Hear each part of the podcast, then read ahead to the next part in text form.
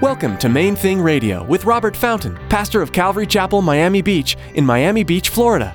Join us as Robert teaches through God's Word.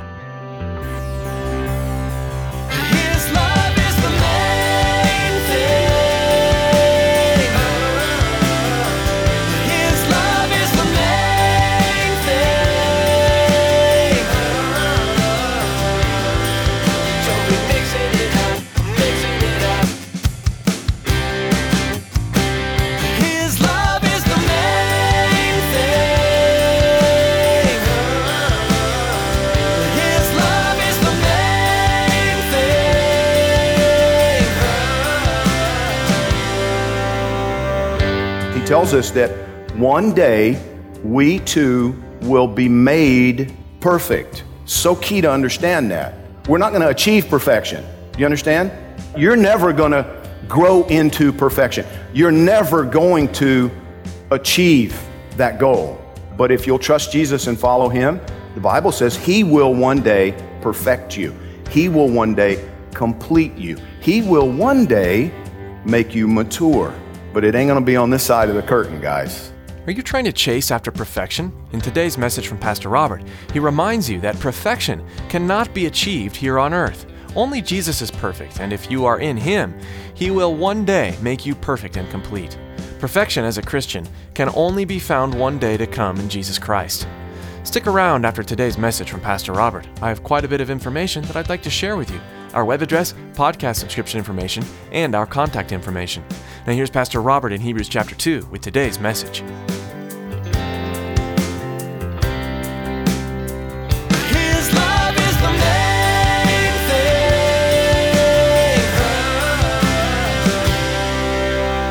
thing. Hebrews chapter 2. I looked at this, uh, you know, I was just thinking about what, what it is he's talking about in this chapter, and several things came to my mind. Listen, see if you can guess what I'm talking about.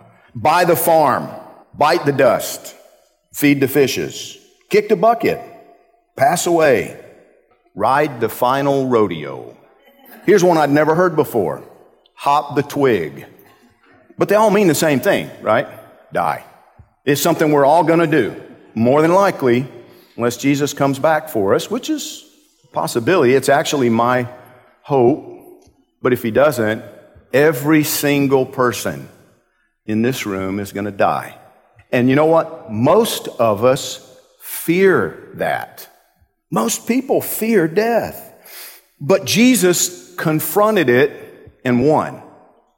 And that's what we're focused in on today in this passage. Hebrews 2:10 says, "For it was fitting for him, for whom are all things and by whom are all things, in bringing many sons to glory, to make the captain of their salvation perfect through sufferings." For both he who sanctifies and those who are being sanctified are all of one. For which reason he is not ashamed to call them brethren, saying, I will declare your name to my brethren. In the midst of the assembly, I will sing praise to you. And again, I will put my trust in him. And again, here am I and the children whom God has given me. Inasmuch then as the children have partaken of flesh and blood, he himself likewise shared in the same, that through death he might destroy him who had the power of death, that is, the devil, and release those who through fear of death were all their lifetime subject to bondage. For indeed, he does not give aid to angels, but he does give aid to the seed of Abraham. Therefore, in all things, he had to be made like his brethren, that he might be a merciful and faithful high priest in things pertaining to God, to make propitiation for the sins of the people. For in that he himself has suffered being tempted, he is able to aid those who are being tempted. And we're going to stop right there for now and, and divide it up into three different points, three different statements that we want to consider from this passage. The first one that I want us to consider is this statement that it was fitting for God the Father to make Jesus perfect through suffering. Look at verse 10 again. It was fitting for him, God the Father, for whom are all things and by whom are all things, in bringing many sons to glory. That's the objective, bringing many sons to glory, to make the captain of their salvation perfect through sufferings. Now, listen, does that imply that Jesus was imperfect and fallen like the rest of us until God made him perfect? You suffering to, to give him a new divine nature? Is that what he's saying? No, that's not what he's saying. How do we know? Because the book of Hebrews talks about it over and over again, and so does the rest of the Bible. Hebrews 4:15 tells us that Jesus was in all points tempted as we are, yet without sin. He did it right. Jesus was in all points tempted as we are, yet without sin. 2 Corinthians 5:21 says that God made him who knew no sin to be sin for us that we might become the righteousness of God in him. So the Bible tells us repeatedly Jesus was sinless. Now remember I've told you before the word sin, the word that's translated sin in our New Testament, the Greek word, the idea that's set forth is the idea, it's, it's the idea of perfection and imperfection. To sin means to miss the mark. What's the mark? Well, it's not your next door neighbor. It's not your Uncle Alfred. It's not, you know, some human standard. No, it's perfection. It's God. He's the standard. He's holy. He's flawless. He's perfect. None of us are. All of us miss that mark. All of us are imperfect. As the Bible says, all have sinned and fall short of the glory of God. It's the same idea. Every single one of us is imperfect. Every single one of us is flawed. Every single one of us is sinful. But not him. Not him. He was sinless. He was already perfect in that sense. He was flawless. So, what is he talking about here? What does it mean that he was made perfect through suffering? Well, let me give you an important little thing to remember. Anytime in the New Testament you see the word perfect being used, chances are the Greek word that's behind it, that's being translated perfect, what it means is complete, like a finished work, mature. You know, I've told you before, there's no such thing as a mature Christian. There are no mature Christians. That is so important to understand this. On this side of heaven, on this side of glory, on this side of the curtain, no mature Christians. And any teacher, preacher, whatever, who seems to be presenting himself, herself as though they are, you need to run because it's a lie. They're either arrogant and self deluded or they're a total fraud and they're going to fleece you if they can. You understand what I'm saying? No, people sometimes, you know, it's funny to me how people will say, you know, I just, I couldn't believe you shared that, you know, that, uh, and, and then people didn't leave. They kept coming back after you told that story about yourself. How, how can you be that, you know, transparent. It is what it is. I'm not the Pope. Or as Alex Piagetti words it, I'm not Jesus. I'm just following him. Now, I'm wanting him to do a work in me so that I become more and more like him. And that's what he tells us. He tells us that one day we too will be made perfect. So key to understand that. We're not going to achieve perfection. You understand? You're never going to grow into perfection. You're never going to achieve that goal. But if you'll trust Jesus and follow him, the Bible says he will one day perfect you. He will one day complete you. He will one day make you mature. But it ain't going to be on this side of the curtain, guys.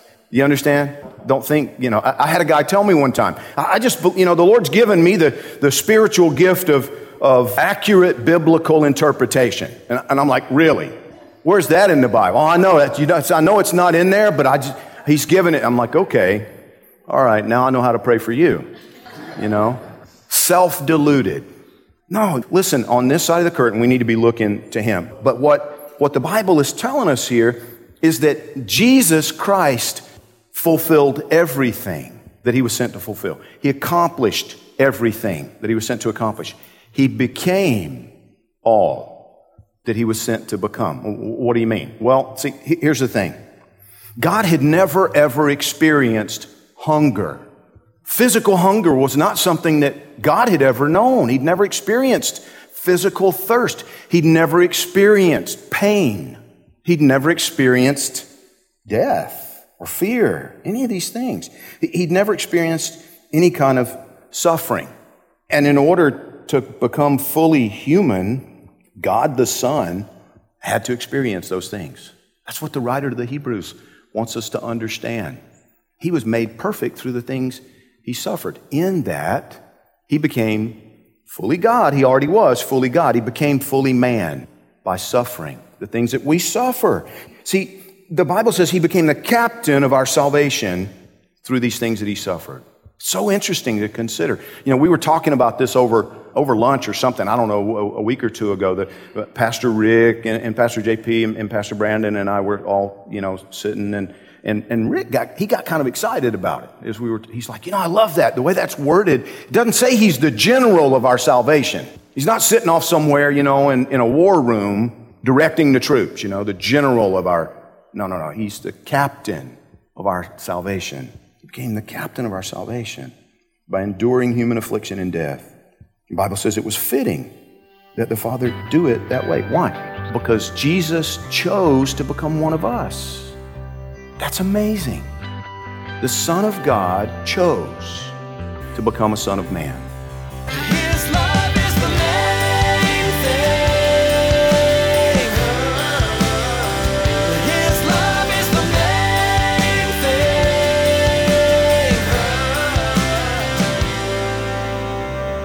The book of Hebrews contains a unique passage that is many times referred to as the Hall of Faith. This section gives us a synopsis of people who followed their Creator without knowing the end result, or with having each step laid out for them. It wasn't easy, and these icons of trust were definitely not without flaw. God used them, though, to accomplish great things in their time, and to set in motion pockets of kingdom work that would continue to change lives for countless generations to come. Did you know that you too can be counted in God's Hall of Faith? Today, you can choose to place Jesus first in your life. Even if you don't know where the road is leading, faith isn't easy.